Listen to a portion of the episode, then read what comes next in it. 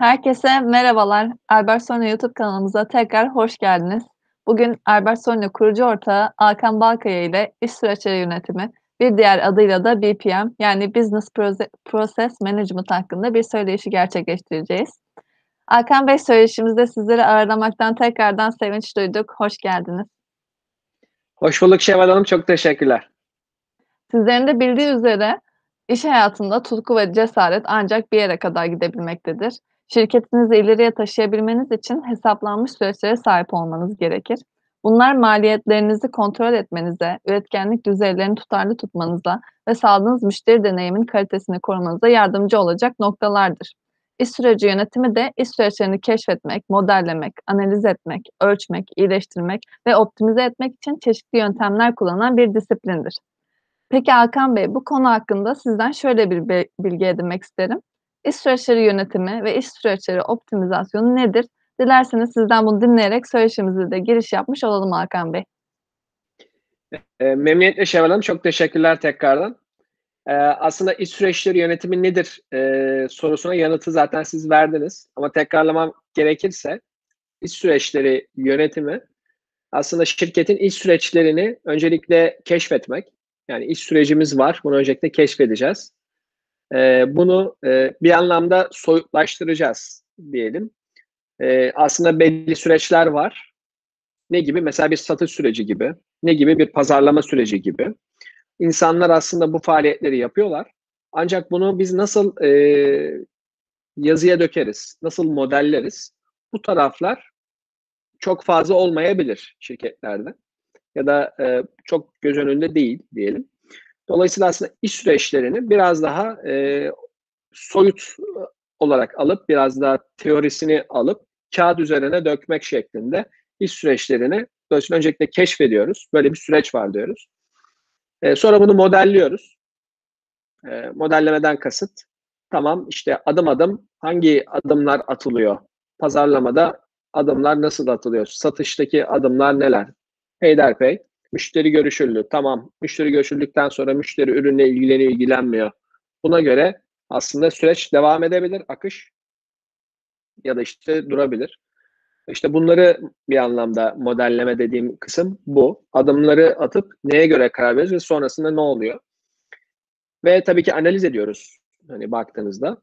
E, tamam adımlarımız neler? Kaç adımda biz satış kaç adımda tamamlıyoruz? 8 adım, 5 adım, 3 adım. Pazarlama 4 adımda yapılıyor gibi. Bunları ortaya koymak. E, bunları tabii ki ölçü ölçmek. E, kararı neye göre vereceğiz? İşte satış sürecinde bir e, ne diyelim teklif dokümanını nasıl hazırlayacağımızdan tutun da e, müşteriyle nasıl görüşeceğimize kadar nasıl karar, kararları neye göre vereceğiz? E, bunlar da gene aynı şekilde şey e, iş süreçleri kapsamında yer alıyor. E, ve bu mevcut işlerimizi geliştirmek mevcut süreçlerimizi geliştirmek. Ya işte muhasebede bir diyelim ki e, masraf beyan ediyor diyelim ki personeller, çalışanlar.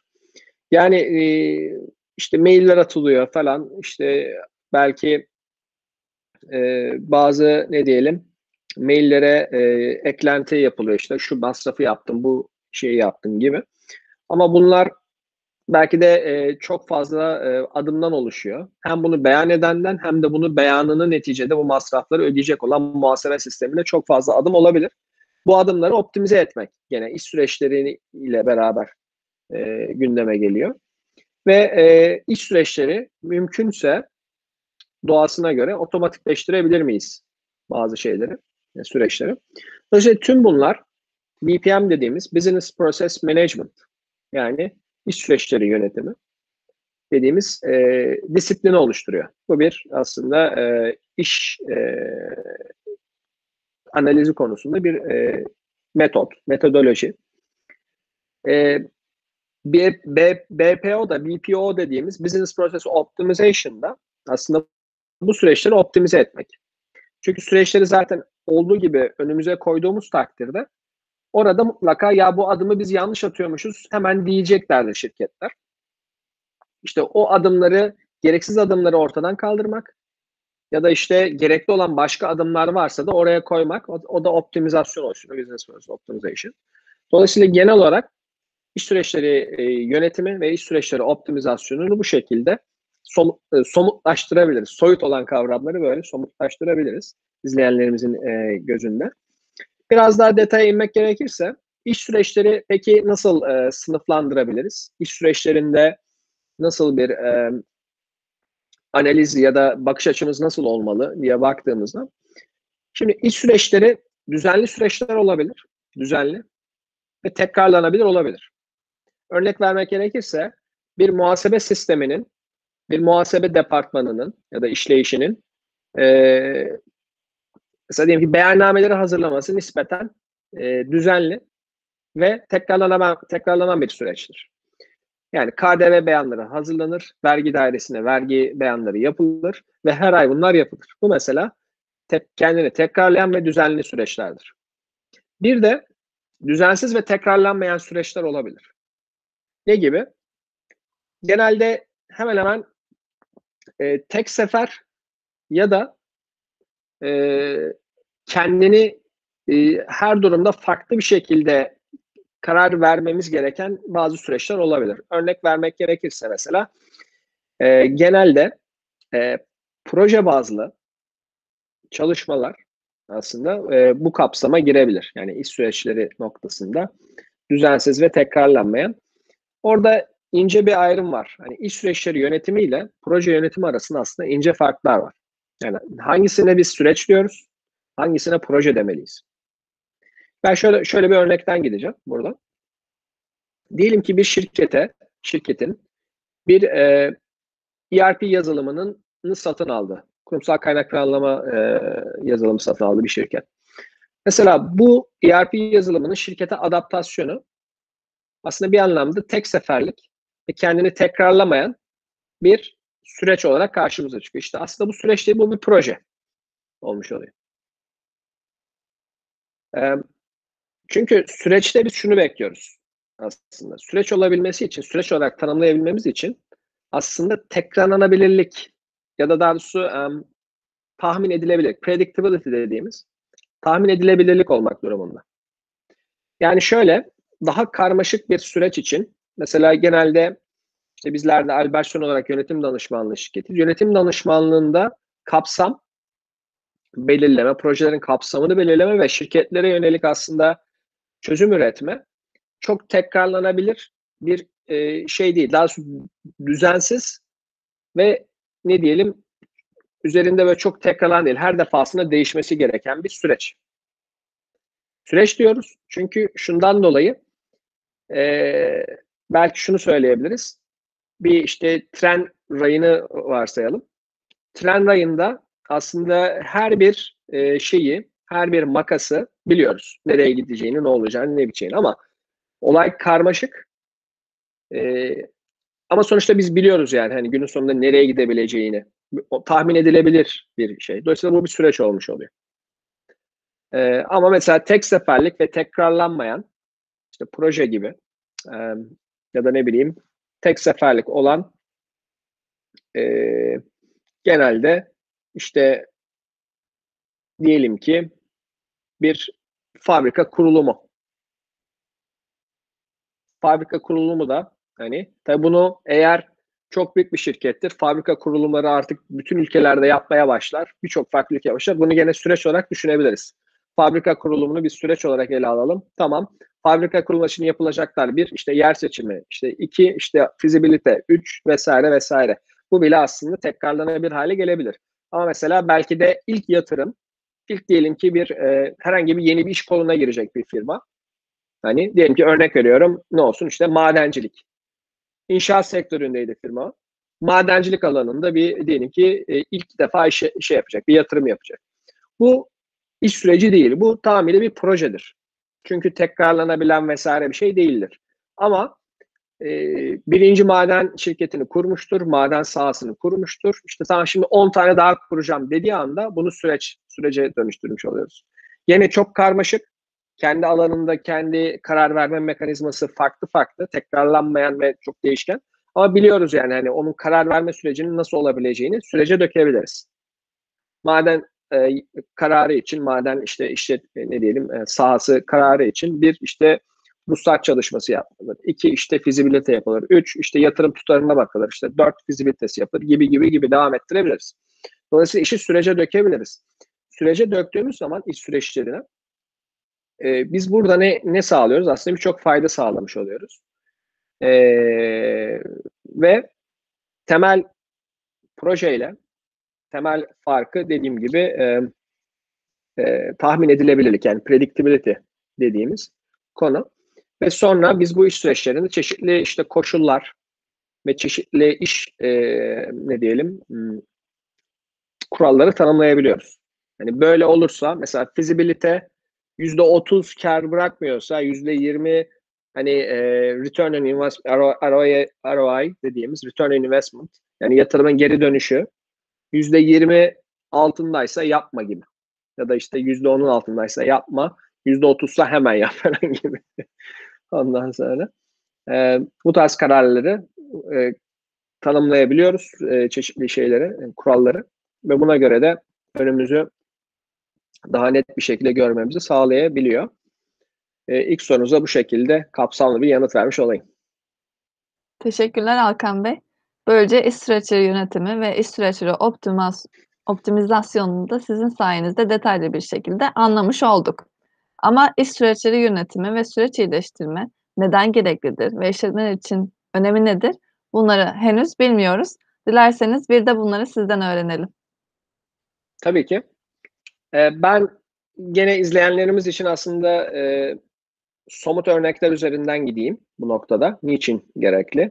Bir iş süreçlerini yapmadığımız zaman ne oluyor? Bir de iş süreçlerini yaptığımız zaman ne oluyor? Yani bir, anlamda öncesi ve sonrası.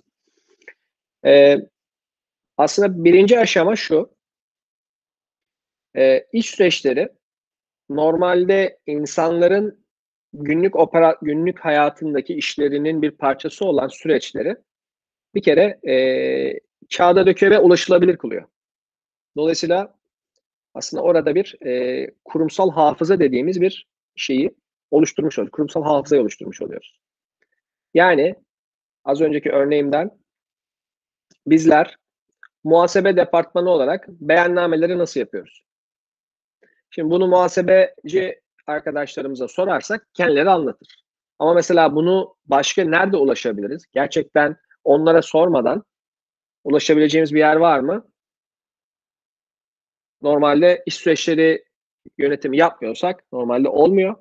İş süreçleri yönetimiyle beraber tamam akışlarınızı çizin arkadaşlar. Akışlar. İşte işte ne diyelim şirketin harcama şeyleri gelir, e, faturaları. Satış faturaları gelir. Satış faturalarıyla harcama faturaları işte sisteme işlenir. Ona göre işte şu hesap tablosundan bu kadar şey çıkar. Rakam ve buna göre işte e, vergi dairesine ya da neyse beyanname sistemine girilir. İşte tahakkuklar işte şeye e, ilgili ödemesini yapacak olan işte muhasebedeki işte ödeme departmanına gönderilir ve işte ödeme yapılır gibi gibi. Mesela bu süreçleri çıkardığı zaman e, kurumsal hafıza bir. İkinci fayda süreçleri çıkardı ve yönetici de bu süreçlere baktı. Bu sefer de işte satış süreçlerine örnek verelim. Satış sürecinde işte müşteriyle görüşme, görüştük. Ondan sonra e, işte şirketin ürün ya da hizmetlerine uygun olup olmadığını işte değerlendirdik. İşte üçüncü aşama işte teklif gönderdik. Dördüncü aşama işte onaylandı, onaylanmadı vesaire gibi diyelim ki böyle bir akışlar var. Şimdi ikinci faydası bu süreçlerde acaba ekstra bir gereksiz bir adım var mı ya da gerekli olan bir adım orada eksik mi? Bunun tespiti gene aynı şekilde. Diğer türlü şirket yönetimi eğer bu iş süreçlerini yapmasa oradaki eksik adımları ya da fazla gereksiz atılan adımları görmesi mümkün değil.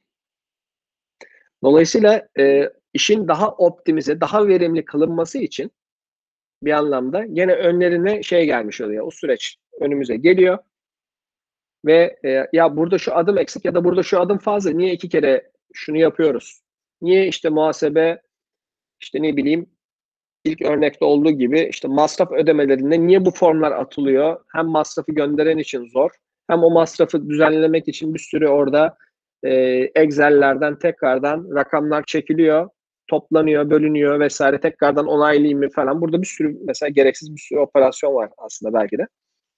Bunlar ortaya çıkıyor. E, şirket aslında ve bunlar sürekli yapılan işlerse ki iş süreçlerinde işte işte rutin yapılır bunlar.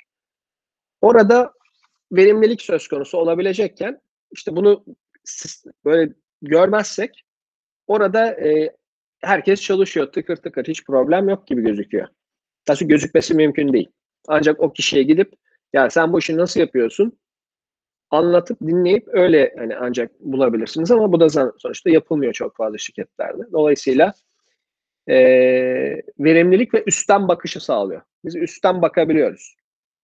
Yönetim olarak ya da şirkette herhangi biri bu süreçlere bakarak Hı, bizim süreçler böyle işliyormuş diyebiliyor. Ee, üçüncü aşama, üçüncü faydası aslında niçin gereklidir, neden gereklidir noktasını delege edebilme yeteneği sağlıyor. Delegasyon. Şimdi iş süreçleri ortada olduğu zaman mesela diyelim ki yeni biri geldi muhasebeye. Muhasebe yeni biri geldiği zaman muhasebe departmanına ne yapacağı görevini bu süreçlere bakarak direkt ortaya çıkartabilir.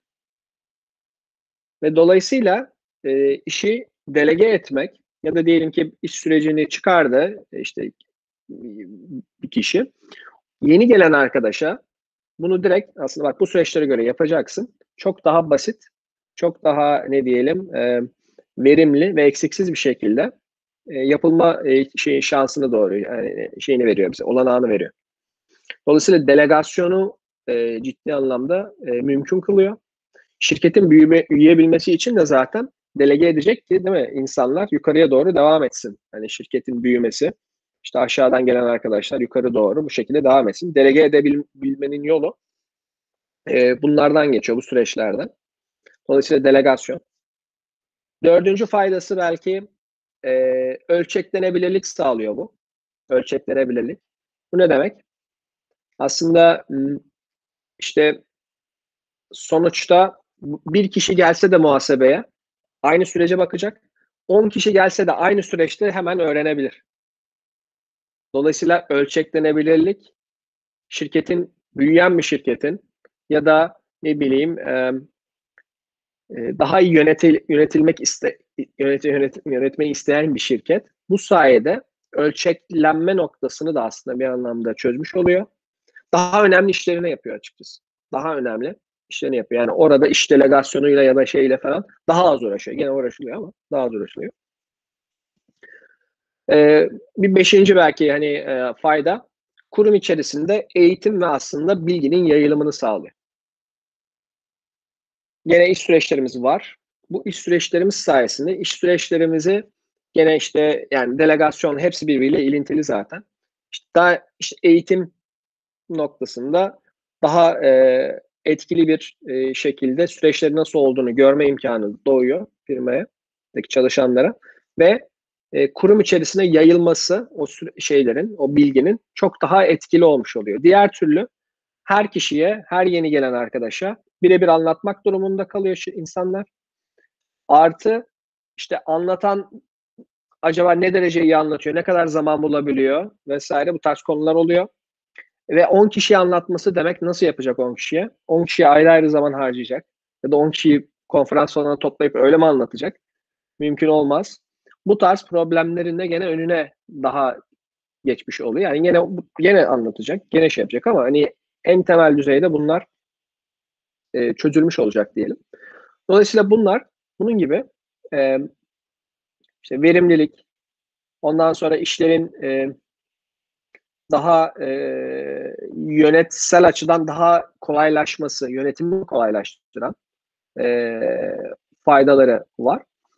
E, bunlar hani somut faydalar. Başka biraz daha belki e, daha şey açıdan, şirketin genel açısından da e, neden gereklidir noktasındaki daha genel bakış açısıyla da anlatmak gerekirse e, e, şirketin stratejisinde daha net bir aslında şey sağlıyor. Ne diyelim? E, açıklık sağlıyor. Stratejin, e, şey, şirketin stratejisiyle alakalı iş süreçlerinin olması tamam biz iş süreçlerinde daha verimli olalım dediği anda aslında bununla ilgili proje başlatabilir ve adımları tık tık tık daha e, hızlı bir şekilde e, atabilir. eğer firma çalışanları da o iş süreçlerine göre işlerini yapıyorlar ise yeni değişen iş süreçlerinde de daha hızlı adaptasyon sağlayacak olacaklar. Aa dur iş sürecindeki şu adımım çıkmış, bunu böyle yapacakmışım falan diyecek. Dolayısıyla e, yapılan bir proje iyileştirmenin uygulaması çok daha verimli hale gelmiş olacak. Dolayısıyla bu anlamda e, stratejik açıdan da e, bir e, fayda sağlayacak ve işte şirketin stratejisine ulaşması noktasında daha net e, bir e, imkan sunmuş olacak. İkinci fayda, daha geniş açıdan bakarsak tabii ki şirketin tüm kaynaklarının daha verimli olmasını sağlıyor olacak. Özellikle insan kaynaklarının ve süreçlerinden kaynaklı olmak üzere insan kaynaklarının özellikle. Ee, dolayısıyla şirketin kaynaklarının daha etkili bir şekilde kullanılmasını sağlıyor olacak. Ee, üçüncü belki e, temel daha yukarıdan bakış açısından bakarsak faydası da e, günlük operasyonlarda çok daha disipline bir yapı ortaya konacak. Daha disiplinli bir aslında standart süreç göre e, işlemeyi sağlayacak insanların, firmaların, firmanın fonksiyonlarının. Bu da gene e, bunun gene çok ciddi avantajları var. Dolayısıyla e, neden bu iş süreçleri yönetimi yapılmalı, neden iş süreçleri optimizasyonuna gidilmeli sorusunun yanıtını bu şekilde size vermiş olalım. Çok teşekkür ederiz Hakan Bey. Sizin de anlattığınızdan anlaşıldığı üzere süreç yönetimi oldukça önemli bir konu. Hatta iş süreçleri yönetimi diyeyim ben ona. Başarılı ve rekabetçi olmak ve bunu sürdürmek için işletmelerin süreçlerini sürekli de iyileştirmesi gerekiyor. Bunun yapılmaması daha yüksek maliyetler, daha düşük gelirler, daha az motive çalışanlar ve daha az memnun müşteriyle sonuçlanabiliyor. Bu yüzden size şöyle bir soru yönelteyim dilerseniz. İş süreçleri yönetiminin ne aşamaları vardır? Yani aşamaları nelerdir ve şirketlerde süreç yönetimi nasıl olmalıdır? Memnuniyetle. Ee, iş süreçleri yönetiminin aşamalarını şu şekilde sıralayabiliriz.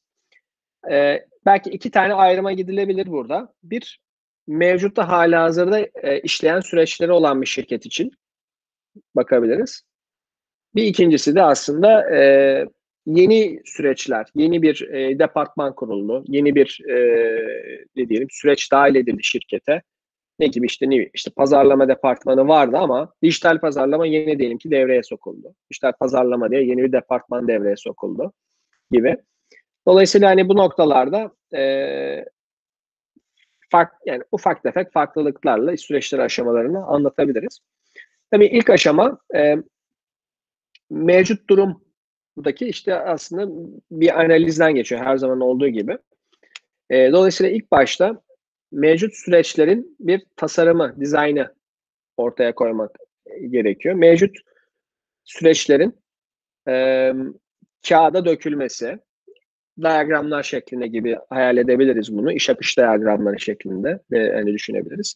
E, yeni bir diyelim ki hmm, şeyde hmm, yeni bir departmansa bu hangi süreçler olacağı mesela dizayn edilebilir.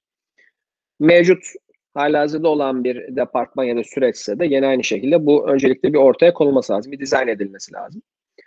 Ee, ikinci aşaması modelleme gerekiyor. Modellemeden kasıt şu, burada çeşitli koşullar, çeşitli değişkenler devreye giriyor.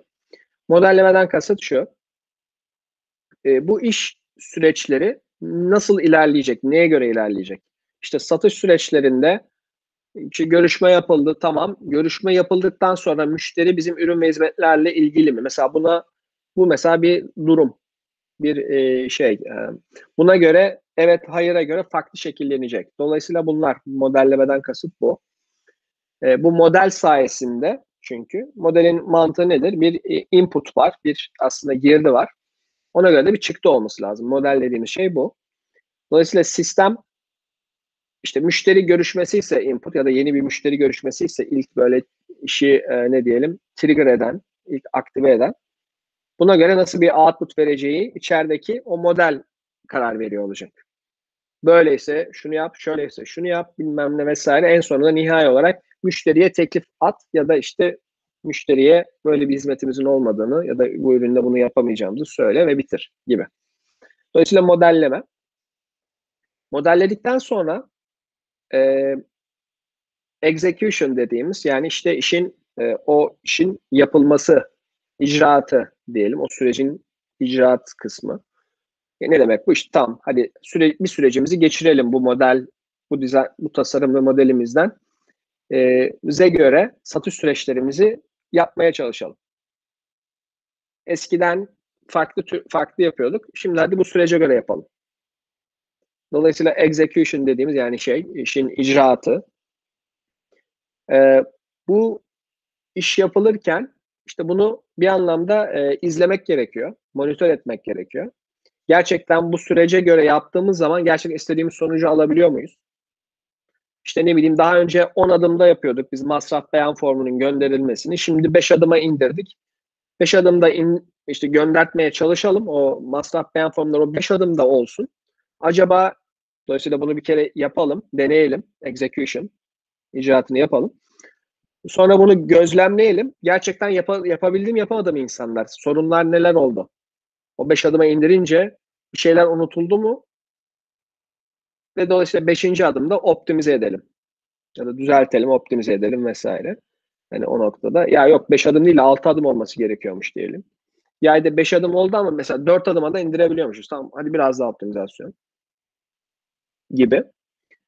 Bu şekilde iyileşmiş süreçler, iyileşmiş e, ne diyelim e, işler ne, ne yapmış oluyor bunlar? Baktığımız aslında şirketin hani burada yalından da bahsetmek lazım, yalın düşünceden de bahsetmek lazım. Daha yalın olarak israflardan ve masraf noktalarından kurtulmasını sağlıyor.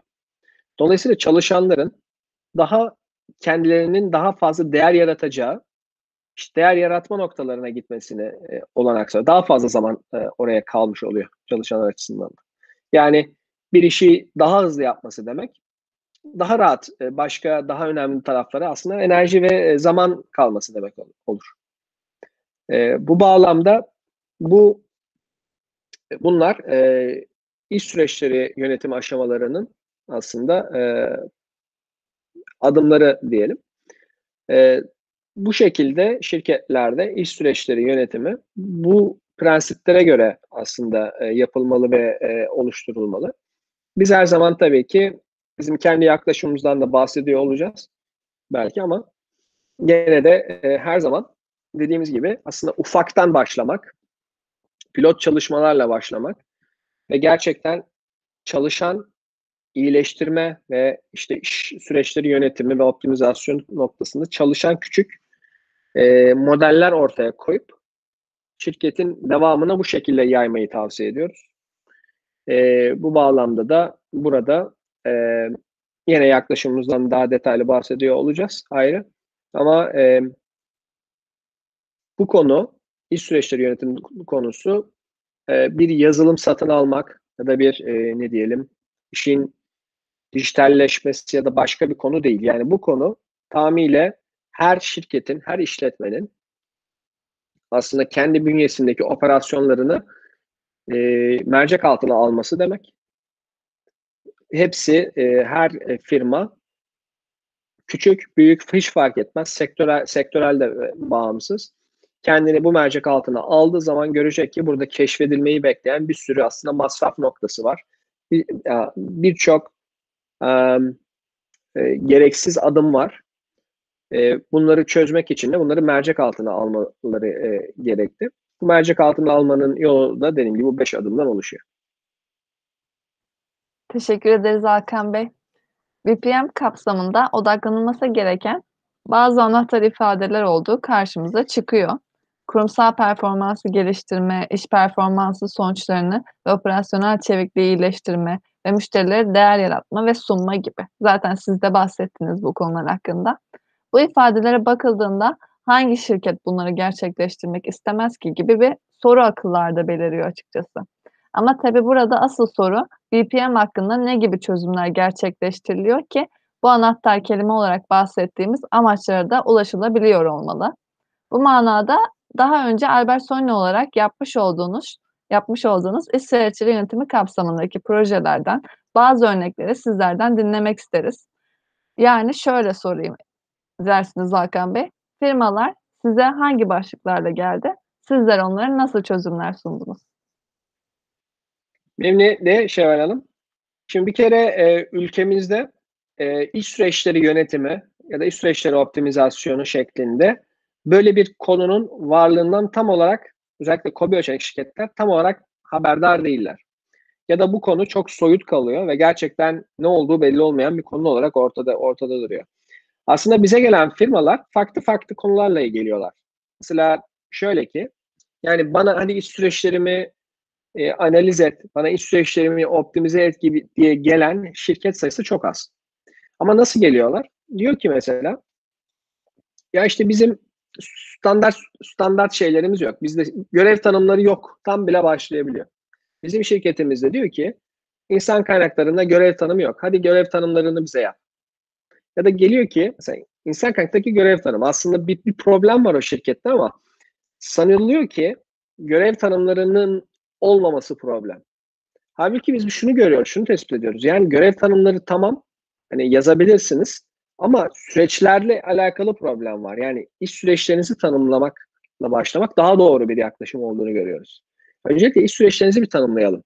Yani gerçekten o şirketin deva, e, hayatına devam etmesi için gerekli olan süreçleri bir şematize edelim. Şematize ettince o şemadaki işte gereksiz belki de operasyonları kaldıralım, optimize edelim ve sonra o süreçlerin sahipleri olsun. İşte insan kaynakları da orada devreye giriyor. Görev tanım işte o süreçlerden çıkıyor olması lazım. O sürecin başındaki, o süreçten sorumlu kişinin görev tanımları dolayısıyla satış süreci için bahsedelim. Bir, işte satış sürecinde işte insanlar işte müşterilerle görüşmek. Bir. ikincisi işte şimdi görev tanımı ondan sonra yazılır. İki işte işte şirketin politikasına göre işte e, görüştüğü müşteriyi değerlendirir. Ürüne, hizmete vesaire işte uygun mu değil mi politikaya göre. Üç, buna göre işte teklif hazırlar. Dört, işte teklif hazırlar işte gönderir takibini yapar vesaire vesaire. Gibi gibi gibi. Şimdi o akışınla beraber aslında görev tanımları netleşir.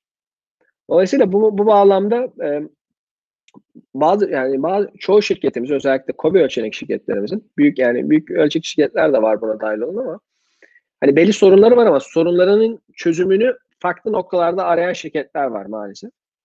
Biz bu noktada işte olabildiğince kendi dilimiz döndüğünce kendimizce hani açıkçası doğru bulduğumuz yöntemleri kendilerini ifade etmeye çalışıyoruz. Dolayısıyla ee, bu şekilde gelenler var. Başka hangi problemlerle geliyorlar? Mesela işte e, yani bizde kurumsal yapımız yok diye geliyor mesela şirket. Kurumsallaşmada eksiyiz diyor. Kişiye bağlılık var diyor. Doğru. Yani Birçok şirkette bu var. Peki bunların çözümü için ne ne, sun, ne sunuyoruz aslında? Biz kurumsallaşmak istiyoruz. Kurumsallaşma projesi hani bize yapın. Aslında kurumsallaşma projesinin de adımı yine iş süreçleri yönetiminden geçer. İş süreçlerinizi öncelikle tasarlamakla başlar şirketin. İş süreçlerinizi ortaya koyalım. İş süreçlerinizin gerçekten olması gerekip gerektiği şekilde olup olmadığını analiz edelim. Buna göre görev tanımları insanlarımızın, o şirkette çalışan arkadaşlarımızın o, o süreçlerde gerçekten doğru noktada olup olmadıklarına bakalım. Ee, ve neydi mesela hani şeyler faydaları arasında söylemiştik. İşte mesela işte delegasyon, Ondan sonra e, kurumsal hafıza.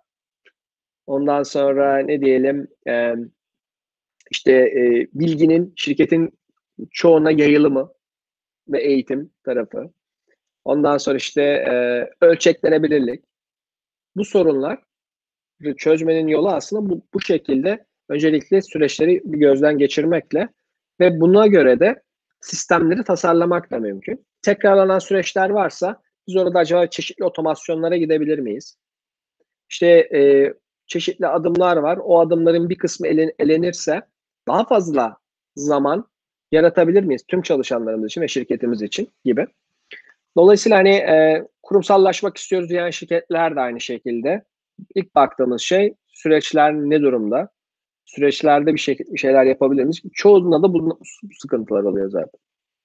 Kişiye yani dolayısıyla kurumsallaşmak istiyoruz. Kişiye bağımlı bizim şirket. Kurumsal değiliz. bazı aile şirketlerimiz geliyor. Aile şirketlerimiz işte hani patron şirketi izliyor. Patron şirketi olmanın biz diğer şirketlerin de genelde aslına baktığımızda süreçleri genelde olmuyor. Ya da oluyor kağıt üzerinde. Niye? Çünkü işte kalite sistem belgelerinde işte ISO 9001 2000 sistemlerinde bunlar istenmiş. Ya işte bizde var onlar falan filan gibi hani şeyler, tanımlar, yani söylemler geliyor. Şimdi var olması ayrı bir şey, onu yaşamak ayrı bir şey. Onu yaşamak gerekiyor. O yani onlar sırf kalite sistem dokümanına sahip olmak için değil, gerçekten o dokümanınız olmasa bile o, o sistemler yani o sistemlerin söylediği şeyler gerekli şirketlerde. Bunu gerçekten samimi şekilde yapmak doğru olan nokta. Dolayısıyla bu şekilde gelen e, şeyler var. E, şirketler var. Başka bir e, örnek vermek gerekirse işte standart prosedürlerimiz yok. Gene işte gene kişiye bağlı ile bağlı olmasıyla geliyor da işte prosedürlerimizi hani oluşturun lütfen gibi gelenler var. Hani bizde işte şu hem iş tanımı hem de işte genelde şirket prosedürlerimiz neler olmalı. Şimdi prosedürleri böyle sadece yazmak yani normal internette bu konuda bir sürü şey var. Ee, işte insan kaynakları prosedürleri diye arat, arattığımızda örnek ya da işte bir muhasebe süreçleri, muhasebe prosedürü nasıl olur? Bir sürü, bir sürü kaynak var. Amaç yazmak ya da şey yapmak değil dolayısıyla hani e, var oldu demek değil. Gerçekten yaşamak. Onun için de e, şirketin faydasına olacak şekilde bunları ortaya koymak gerekiyor. Ve bizlerin mesela yaklaşımında gene bahsediyor olacağım. Ee, yazı yazmaktan ziyade daha çok şematize etmek daha e, açıkçası e, doğru bir yöntem, etkili bir yöntem olarak gördük, te, e, ki, tespit ettik çalışmalarımızda. E, dolayısıyla bunları söyleyebiliriz. E, başka örnek vermek gerekirse hmm, işte her diyelim ki prosedürümüzü oluşturalım dediğimizde işte zaman bulamıyoruz. İşte e, bu noktada gerekli zamanı ayıramıyoruz. Yani onun için bizimle temasa geçenler oluyor. Ya da işte ya bizim onlar aklımızda diyor zaten hani e, onlar zaten var bizde gibi yine. Yani günün sonunda şeye tam inanılmıyor. E, gerçekten faydası ne olacak noktasında inanç eksikliği var aslında şirketlerin. Ancak e, bizim hani örnek proje anlamında yaptığımız nokta şu oluyor. Çok basit temel şeylerden başlıyoruz açıkçası, temel noktalardan. E, örnek vermek gerekirse, diyelim ki e, yine mesela işte şey muhasebedeki masraf beyan formunu örnek verdik. Mesela böyle bir süreç var. Bir süreç, basit bir süreç. Bu süreçte biz bunu nasıl ortadan kaldırırız? nasıl adımları küçültürüz, azaltırız? Bunun için ne yapmak lazım? Mevcut süreci bir yazalım. Yazalım derken şematize edelim. 5 adım 10 adım. Tamam güzel. Bu 10 adımın şimdi aslında bak analiz ediyoruz. Ya işte bunlar gereksiz gibi geliyor. Ondan sonra hani o noktada da karşı tarafla müşterimizle el sıkışıyoruz. Evet doğru hakikaten bunu doğrusunuz. Tamam güzel. Sonra bu sisteme göre karşı bizim müşterimizle çalışan arkadaşlar ya bu sisteme göre yapar mısınız? Orada bir değişim yönetimi sergilemek gerekiyor. O iş zor. Alışkanlıkları farklı bir şekilde yapmak. Dirençler var burada tabii ki. Ama ufak ufak şeylerle başlamak ve gerçekten onu o kişiyle faydasını gördüğü zaman bir bakıyorsunuz tam o süreç iyileşti. Artık o süreç bundan sonra böyle devam edecek. Şimdi gelelim diğer daha geniş, daha büyük sürece. İşte satış süreci, işte pazarlama süreci, işte üretim süreci, insan kaynakları işe alım sürecinden tutun da işte içerideki insan kaynakları süreç iş, işlerine işte özlük işleri, izin yönetimi vesaire ne, ne olursa. Um, bunun haricinde işte proje yönetiyorsa proje varsa içerisinde proje yönetimi. Sözleşmeler yönetiyorsa sözleşme yönetimi gibi süreçleri gene bu şekilde e, analiz ediyoruz ve aslında e, yalın mantıkla, yalın yönetim mantığıyla, yalın üretim, yalın yönetim mantığıyla da olabildiğince burada israfları ve masraf noktalarını ortadan kaldırıyoruz. Gene Kaizen dediğimiz sürekli iyileşme, sürekli e, geliştirme mantığıyla süreçleri de sürekli geliştirmek gerektiğini firmalara aktarıyoruz. Ve bu noktadaki işte hem eğitim aslında uygulama, pilot tabii ki uygulamayı biz yapıyoruz. sonra eğitim ve sonra firmanın aslında bunu yapar vaziyete gelmesi, kendi süreçlerini kendi yapıp hani e, en azından optimize etmesi veya da geliştirmesi tarafındaki Kaizen e, projelerine de açıkçası tavsiye ediyoruz kendilerine. E, genel olarak e, bu şekilde bir yaklaşımımız var. E, bu noktada şunu da söylemek lazım. Bu örnek projelerden hareketle görmüş olduğumuz sorunlar yani problemler noktasında e, çoğu firma değişebileceğini düşünmüyor prosedür yani iş, iş yapış şekillerini. E, çünkü çok denemişler zamanında açıkçası. E, genelde işte hadi prosedürlerimizi yazalım. Hadi görev tanımlarımızı yazdım ama uymuyor. Ben mesela prosedürleri yazdım diyor mesela bir firmamız. Ama mesela o prosedüre uygun olarak kimse ona uymuyor. Ben sözümü dinletemiyorum. Ee, işte görev tanımlarını yaptık ama kimse açıp bakmadı, okumuyor. Herkes kendi bildiğini devam ediyor gibi.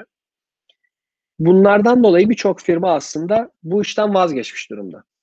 Yani hani nasıl geldiyse öyle gidiyor ve yani çözümsüz kalmış durumda olmuş oluyor.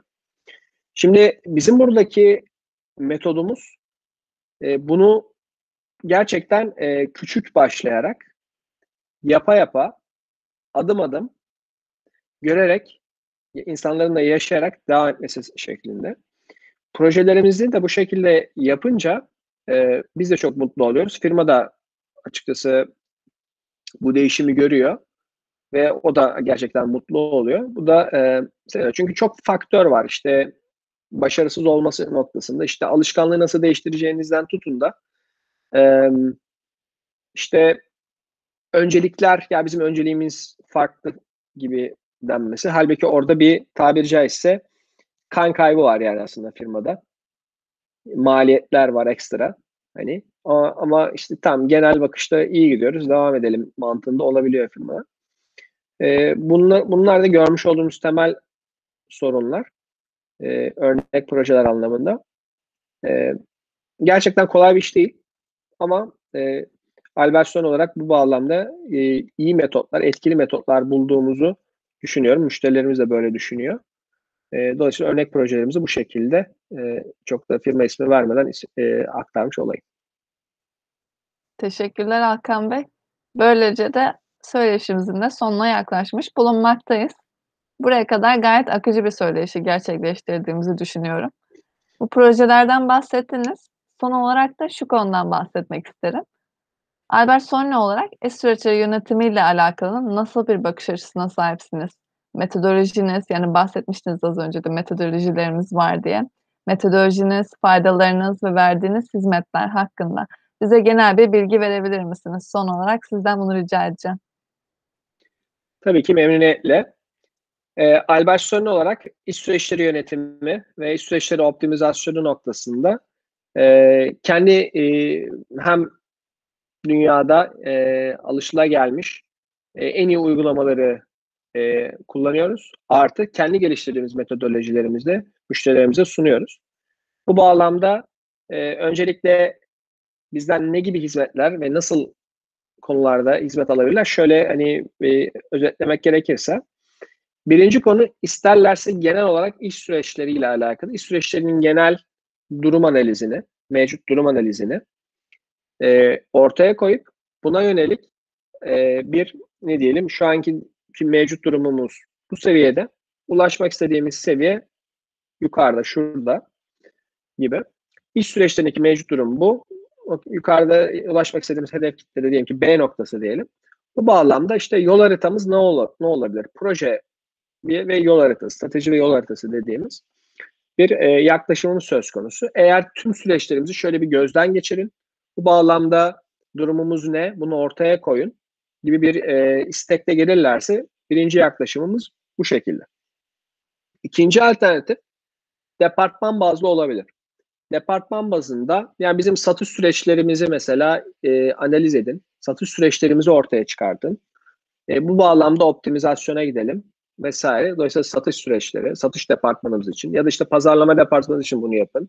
Ya da üretim departmanımız için mesela. Dolayısıyla departman bazlı dilerlerse bu şekilde bir çalışmayla e, bize gelebilirler ya da böyle bir istekle bulunabilirler. Üçüncü belki olasılık da e, süreç bazında yani departmanlar arası akış dediğimiz. Yani bizim e, bir anlamda işte örnek vereyim mesela satış operasyon planlama.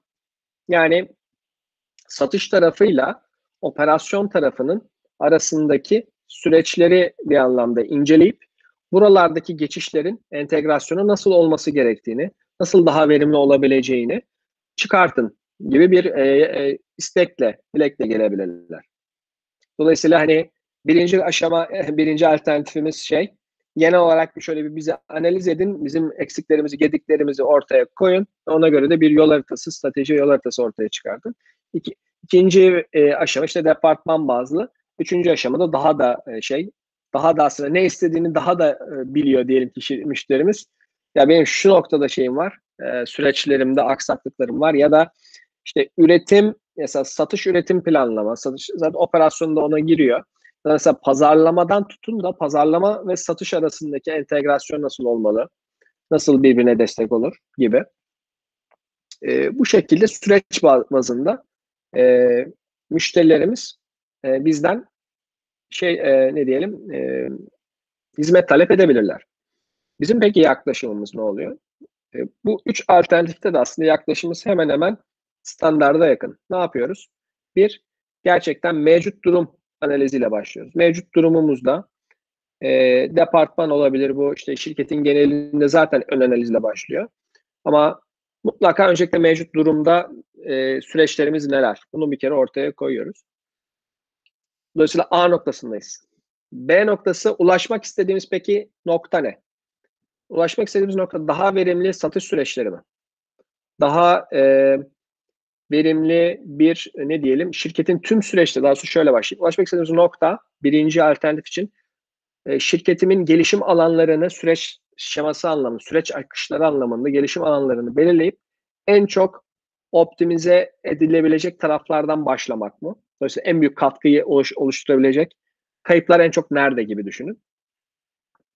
Belki ikinci işte departman bazlı e, şeyde e, diyelim ki departman bazlı geldi firma bize. Satış süreçlerini işte optimize edelim, satıştaki kayıpları elimine edelim, minimize edelim. Ya da işte e, ne diyeyim üretim tarafında işte kayıplarımıza bir bakalım, buraları optimize edelim. Dolayısıyla ulaşmak istediğimiz nokta ne? E, sonuncu, üçüncü alternatifte de belki ulaşmak istediğimiz nokta işte satış ve operasyon planlama noktasında aksaklıklar var.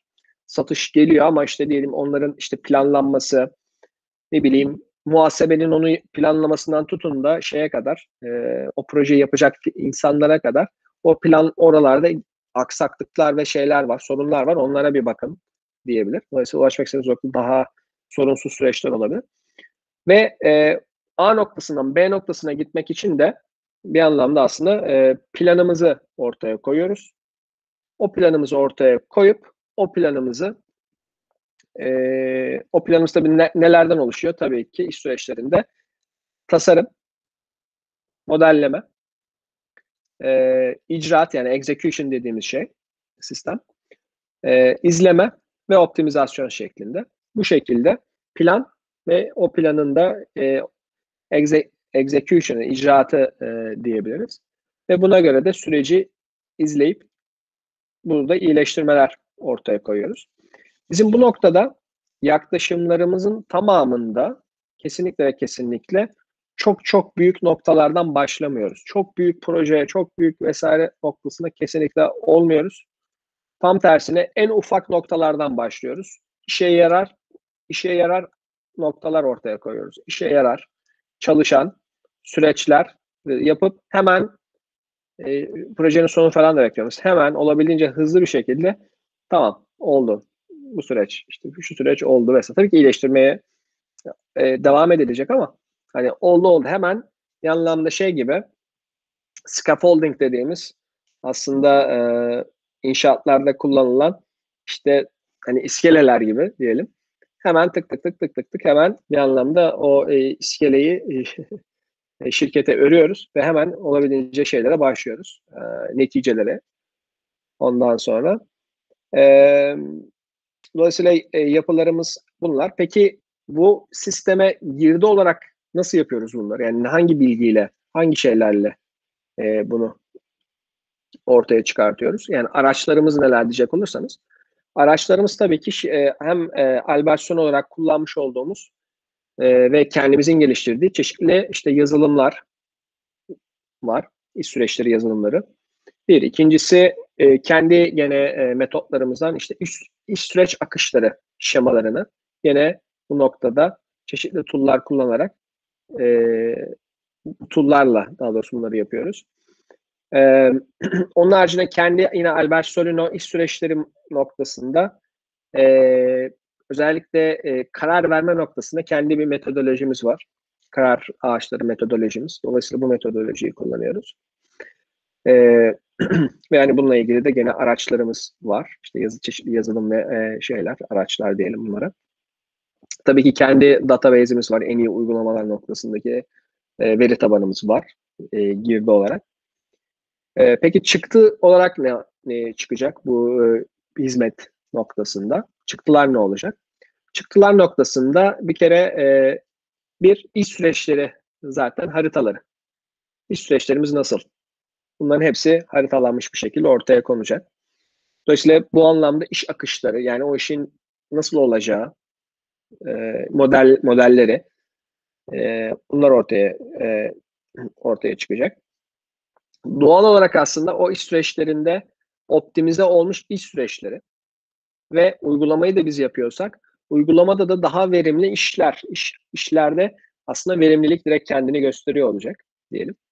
Adımlar kısalacak, daha hızlı, daha e, fazla zaman kalıyor olacak arkadaşlara. E, daha etkili aslında e, ne yapacağını bilen insan kaynaklarında görev tanımları ve sınırları belli şekilde ortaya çıkacak e, bu süreçler. E, bunun haricinde e, herhangi bir durumda nasıl karar verildiğine dönelik karar ağaçları e, metodolojimiz ve aslında onların direkt şeması ortaya çıkacak. Karar ağaçlarından kasıt şu. Yani bir şirketin yani satış departmanı örnek verelim. İşte şirketin görüştüğü ya da kişinin görüştüğü firma şirketin e, ürün ve hizmetlerine uygun mu değil mi? Bunun neye göre karar veriyor? Bunun bunun karar ağacı ortaya çıkıyor. Yani bu noktada kafasında olan o arkadaşımızın, o belki satış direktörü olabilir, satış müdürü olabilir ya satış personeli olabilir. Bu arkadaşın kafasında olan aslında direkt canlı, yaşayan şey de e, ortaya çıkmış olacak. Ve bizim metodolojimiz şu şekilde. Biz bu süreçleri yapınca bu süreçleri tamamıyla herkesin o süreçlerde olan herkesin erişebileceği ve e, güncelleyebileceği şekilde yapıyoruz. Yani kesinlikle bizde şu yok. Şunu, şunu kesinlikle bizim mesela Albertson'a farklılığı diyelim. E, işte satış süreçleri dokümanı revizyon 1. Satış süreçleri dokümanı revizyon 2. Satış süreçleri revizyon 3, 5, 10. Bunlar yok bizde. Tek bir tane var. Ama herkes ulaşabiliyor. Herkes güncelleyebiliyor. Tüm güncelleme şeyi sistemde var. Ee, tarihleri, ya historisi diyelim, aktivitesi. Dolayısıyla standart yani bir tane single source of truth dediğimiz gerçeğin bir, bir yerden e, referans alınan bir hale gelmiş oluyor. Yanlış varsa o süreçte yanlış oluyor. O süreci iyileştirelim. Herkes onu takip ediyor. Ne anlamda? Kimse diğer türlü kendi kafasına göre süreç takip etmemeli ki standart olsun süreçler. Ve know-how gene orada yaşasın. Dolayısıyla bu kesinlikle Albertson'un en önemli farklarından biri. Bu sistemleri hem biz bu arada IT olarak da yani bilgi işlem olarak da bunları sistem olarak firmalara kuruyoruz. Ama daha da önemlisi tabii ki danışmanlık tarafında bunları e, firmalara veriyoruz. E, başka bir şey de bu süreçlerdeki işte kriterler ne olacak? Neye göre ölçeceğiz? Süreçlerin başarısını. Bunlar, bunlar da ortaya çıkıyor. Dolayısıyla e, ölçülebilir. Ölç, ölçüm noktasında da gene firmaların buradan bireysel performans sistemlerine de gidebilirler bu sayede. Daha etkili bireysel performans sistemleri oluşturabilirler. İşte kurumsal kurumsal performans göstergeleri daha net bir şekilde ortaya konulmuş olur vesaire. Bunun bir sürü yan aslında faydası da var. Mesela Albertson olarak e, proje çıktıları da e, bu şekilde e, sağlıyoruz diyebiliriz.